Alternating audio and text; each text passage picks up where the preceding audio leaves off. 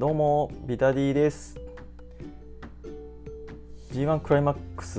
優勝決定戦終わりまして、まあ、即日レビューを上げさせていただいたんですけど何人かの方にねあの反応いただきまして非常にあの反応がいただけたのがすごく嬉しかったです。あの改めてね聞き直すとプレビューの時と比べてめちゃくちゃテンション低いんですよね。それぐらいね、まあ、ちょっとも燃え上がらなかったというかまあちょっと歩きなんていうんですかねちょっと不完全燃焼すぎて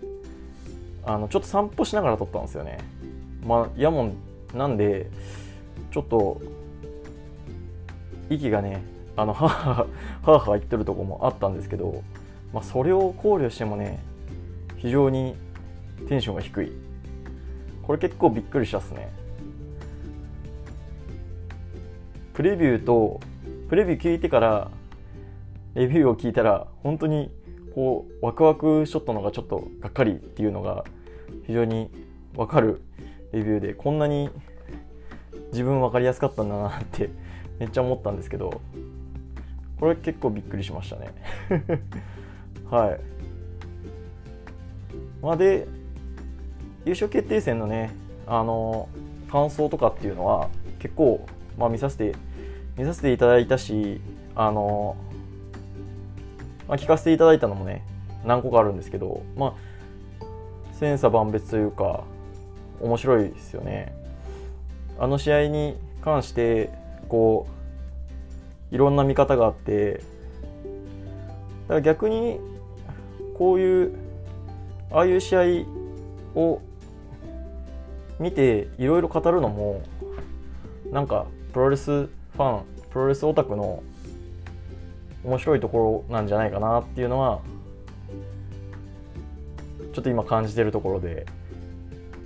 なのでまだ優勝決定戦は2回目見てないんですよ。もう一回ある程度ちょっといろんな意見をまあ各ポッドキャストとか感想のブログとかを見回してからもう一回ちょっと見直そうかなと思ってるんでそれでまたねなんか新しい発見があったら面白くてよかったなって思える G1 優勝決定戦になるんじゃないかなって思ってます。はい。ではまあ前置きはそれぐらいにして始めていきたいと思います。はい、えこのポッドキャストは筋トレからプロレスにハマった私ビタディがプロレスの試合の感想や映画、ライブ、アニメなどイベントを体験した熱をそのまま吹き込むポッドキャストです。はい。第10回は G1 クライマックス30ベスト5戦ということで、まあ、本当に僕がこう印象に残った試合をあの上げて5個選んでみましたっていうだけなので、まあ、本当に試合が素晴らしかったとかっていうよりは本当に僕がこの G1 クライマックス30っていう大会を思い出した時にこうポッと出てくるのはこの試合になるんじゃないかなっていうのをえっ、と5個選びましたので、まあ、それをちょっと振り返っていこうかなと思います。はい、まあ、この企画ちょっとこの例を考えた時にまずあの印象に残った試合を思い出そうと思って書き出したんですね。で書き出したらちょうど15個上がりましてその中からなんとか5個選んでえーっともう一回ワールドでその5試合だけ見返してちょっとあの振り返りをしようかなと思ってます。はい。では最後に、えー、と1つだけこの G1 のベストバウトっていうのをえー、マッチョプロレス的ベストバウトを話したいと思います。はい、ではまず、えー、1つ。第1つ目の試合は9.27神戸。いぶし浩太対石井智弘はい。この試合はですね生缶ですね、うん、生缶した、えーと、といぶし石井、まあ、これと、えー、高木慎吾ウィル・オスプレイを目当てに行った神戸の試合で、まあ、僕としてはこっちの方が、まあ、好みかなと思います。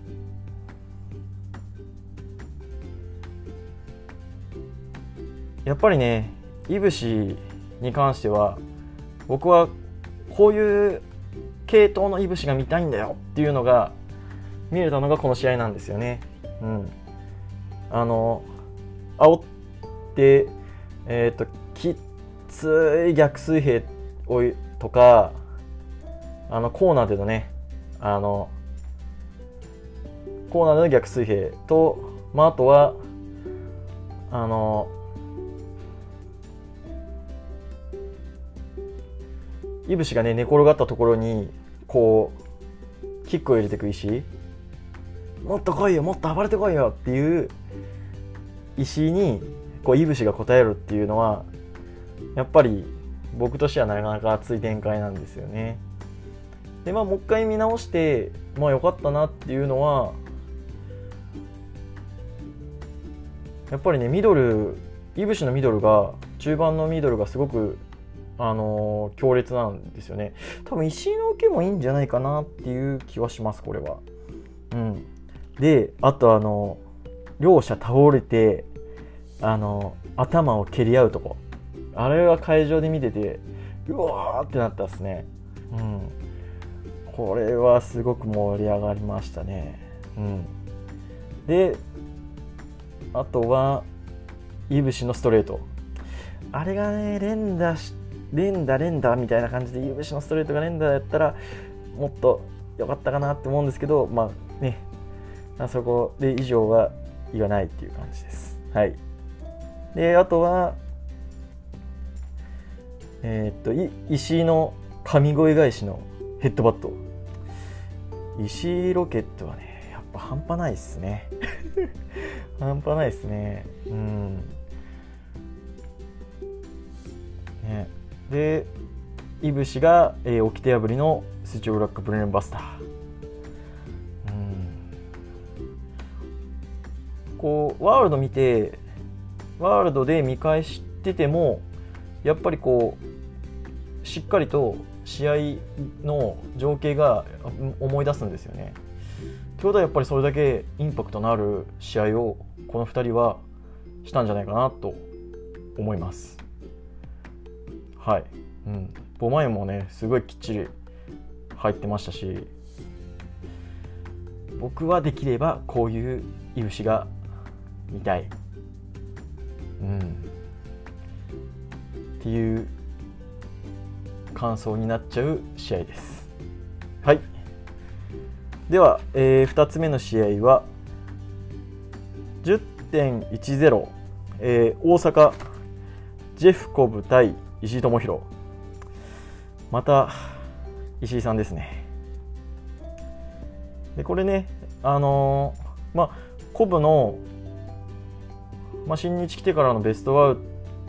ベストでいいんじゃないっていうあの、話はね結構ちょこちょこ出てたと思います。はい、まあ、見直してたらねあの村田さんのねあのコブが入ってくる時のね煽りがすごいいいんですよね。あのストーンピットブルを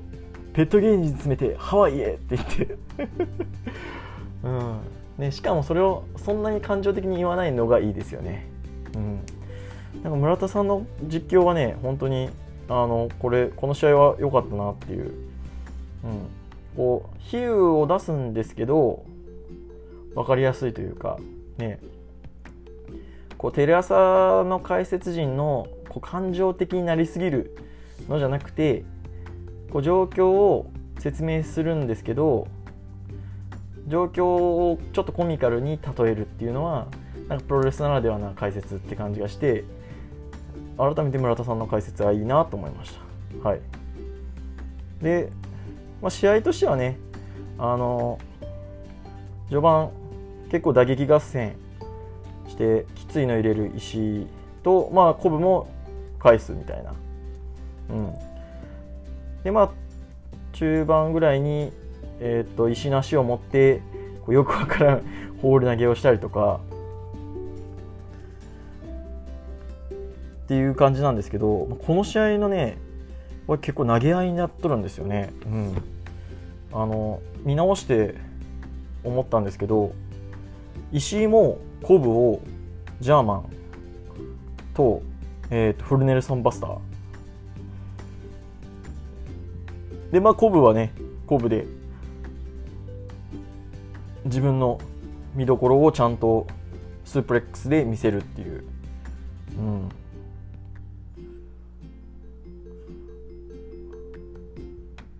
まあ石のねまあ1試合目に石井いぶしを出したんですけどこれを、ね、さっきの石井いぶしとの試合とはまた別ベクトルの試合に対応できるっていうのは石井の凄さだなっていうのは思いました。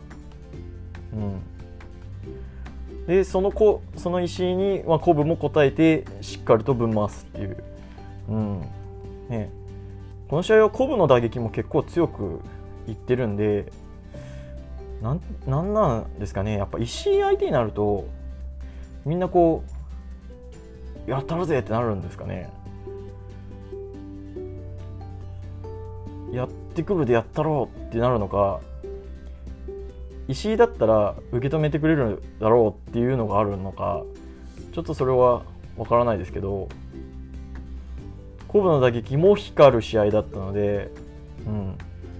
あのラリアットからのそば飛びムーンサルトとかも非常に良かったので,、うん、であとコブのロケットヘッドバットもすごかったんですよ。すごい勢いでヘッドバットしてやっぱ釣られてるんですねこれはね石井に。うん。でまあ最後結構一進一退の攻防をしてでえっ、と石井が飛び込んでくるところをポップアップしてパワーボムからの倒れとる石井を引っ張り上げてザ・オブ・ジ・アイランドっつってあの時のねあのワールドで見てて石井をこう引っ張り上げた時のあのお客さんのこのうわーって声めっちゃ興奮しましたね。うん。その時も興奮したんですけどやっぱりさっきも見たらめっちゃ興奮しました。やっぱりコブすげえってなるですね。まあガチムチナンバーワンって感じです。はい。はい。で次の試合は、えー、10.13浜松岡田和親対石井智弘石井ちゃん3連発なんですね。これねいや選んだわけ選いなんかこうやっぱこう自然に選んだら石ばっかみたいな、うん、僕も気づかんくてこう15個選んでこれかなこれかなこれかなって選んで見たらあ石3つ入ってるみたいな、うん、これはなかなかねすごいっすよね。うん、しかも全部石の負け試合っていう、うん、ベス名勝負製造機ぶりが僕にも届いてしまっているっていう。状況ですね。はい。まあ、この試合もね生観戦なんでかなり補正は入ってる気もします。はい、でまあ試合的にはねえっ、とロックアップでスタートしてえっ、とまあ、序盤からね結構こう切り返しの攻防とかもあるんですけど、まあ、ショールダータックルになったりとか、まあ、あとコーナーでね岡田を追い詰める石井がこう煽って煽ってそこからこう気迫が出てくる岡田。であの、ロープに振ってのねスライディングキックからのこういつもあの「行くぞなあのなんとか」って言って地名言うやつも潰す石みたいな、うん、そんなことやっとる場合じゃねえだろみたいなね。こういうとこもいいっすよねやっぱね。うん。こういうテンプレムーブを崩すことによってこの一戦に対するこう意気込みというか雰囲気を変えれるっていうのはやっぱ石すげえ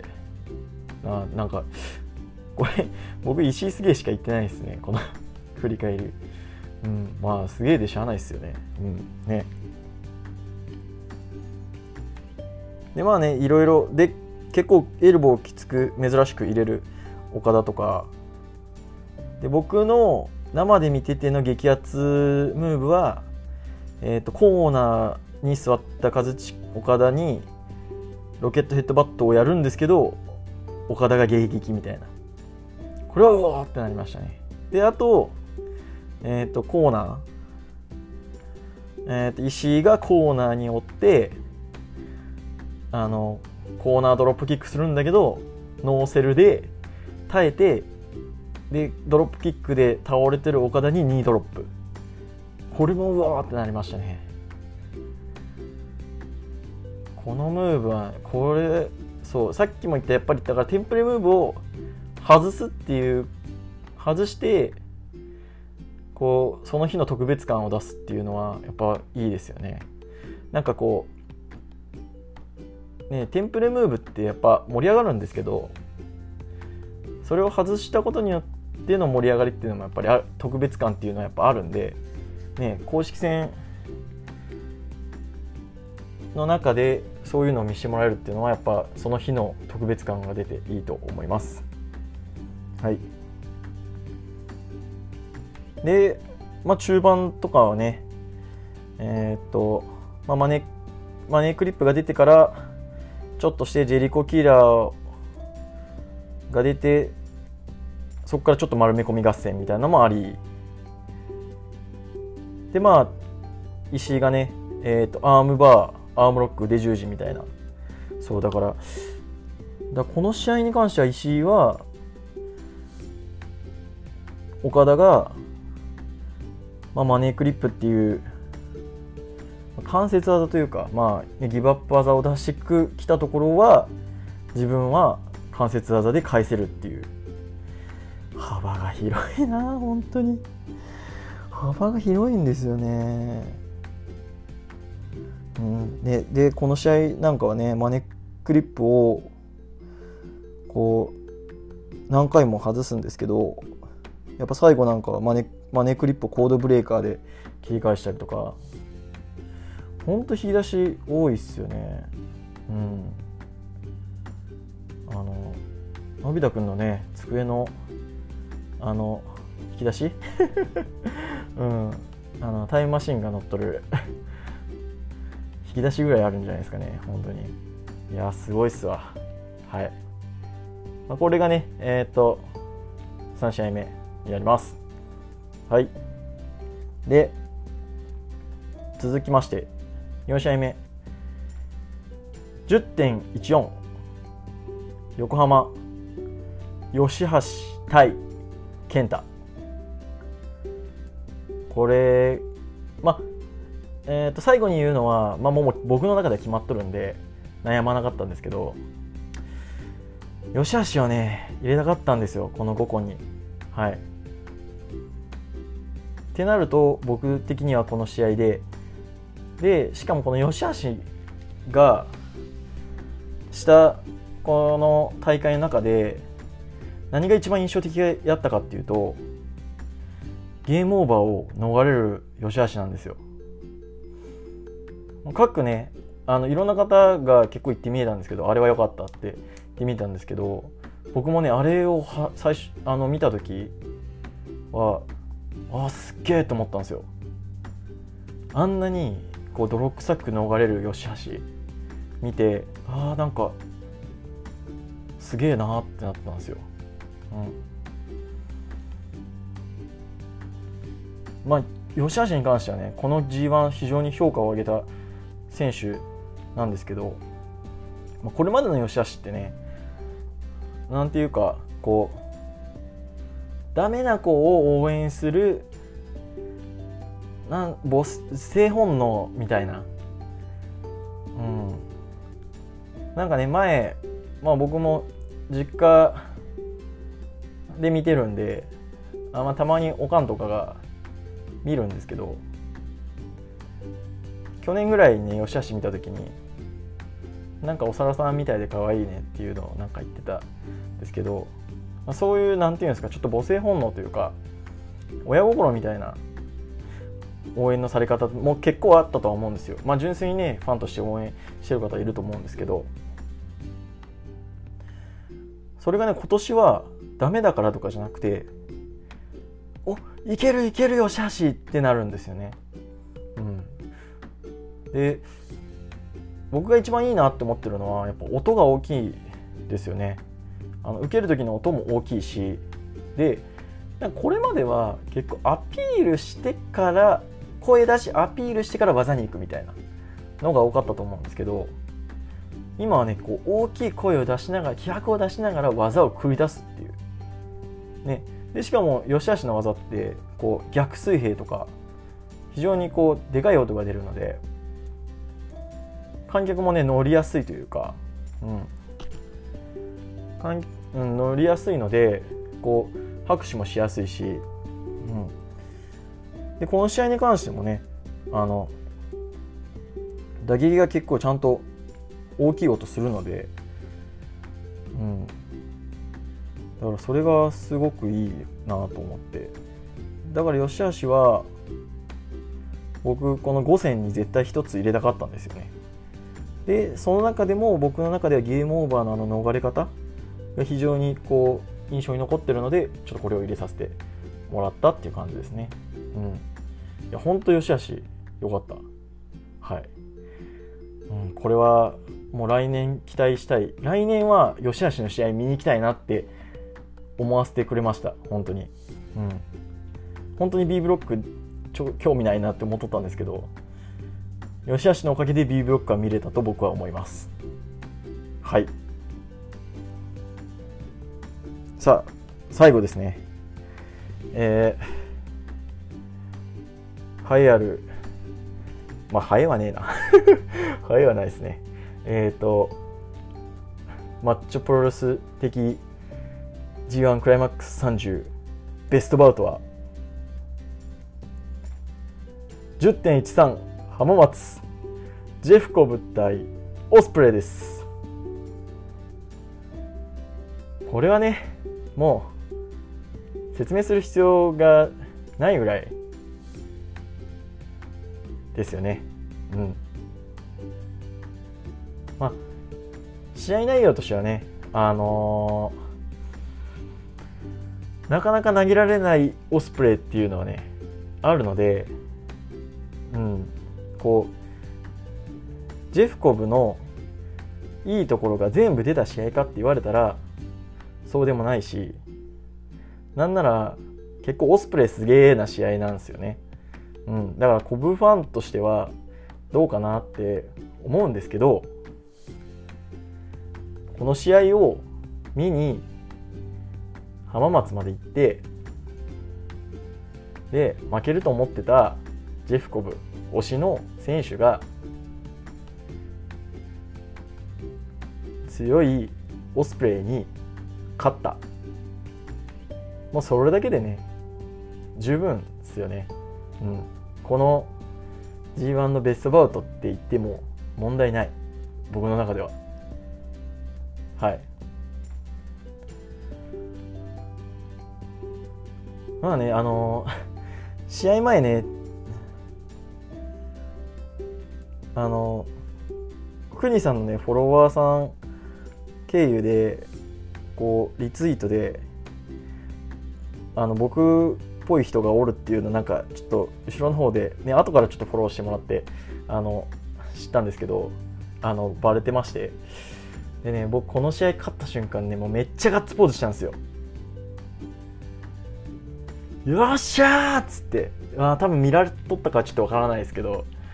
もうねだからその気持ちになったらね勝ちじゃないですか。もうね勝ちなんですよそれで。もう僕がその日見に行った理由というかもう結果としてはもうそれで十分なんで推しの選手が勝ったっていうだけでもね、何回同じか 何回も同じこと言いますけど満足なんですよ本当に。うん。ね。まあ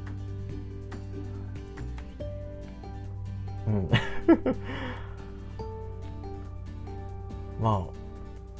結局まあ何が言いたいかっていうとガチムチ最高ってやつですね。はい。まあそんな感じでねあの G1 クライマックス30振り返ってきたんですけど、まあ、一応ねあの AB のごとのちょっとまあ優秀最優秀選手というかちょっとをあのも言いたいと思います。これはねあのさっき言ったあの15個試合を選んだので